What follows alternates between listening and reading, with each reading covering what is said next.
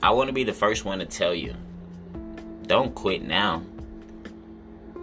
You'll be so thankful later that you didn't. You'll sit back, sit alone, and you'll rejoice in silence because you'll know no one never, no one never believed in you. No one never told you, oh yeah, man, we know you're gonna do great things. You had to tell yourself that.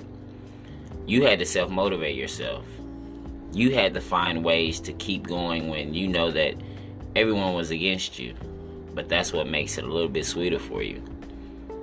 That's what makes it feel a little bit better than knowing that against all the odds, I came out great. You did what you were supposed to do. You stayed focused, you stayed determined, and you kept your faith. That's the most valuable things that you can have is your determination, your focus, and your faith. They will become your foundation. They will become the the mold that you need to become a better person. And figuring these things out will only make your journey a little bit easier. Well, it won't make it easier, just make it a little better when you're going through whatever it is that you're going through because you'll know that this is molding me to be great. This is molding me to be better because it didn't break me. What doesn't break you will make you stronger because it makes you mentally tougher.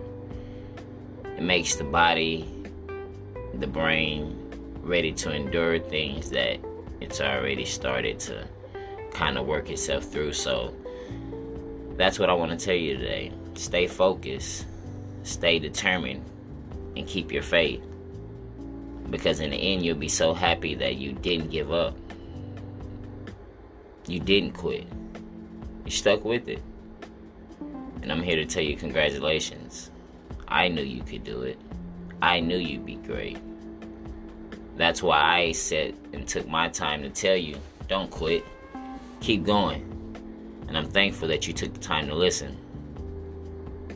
I'm Keandre. I'm CEO of Our Side Only Marketing. I'm here to help your brain go to the next level. Why are you here?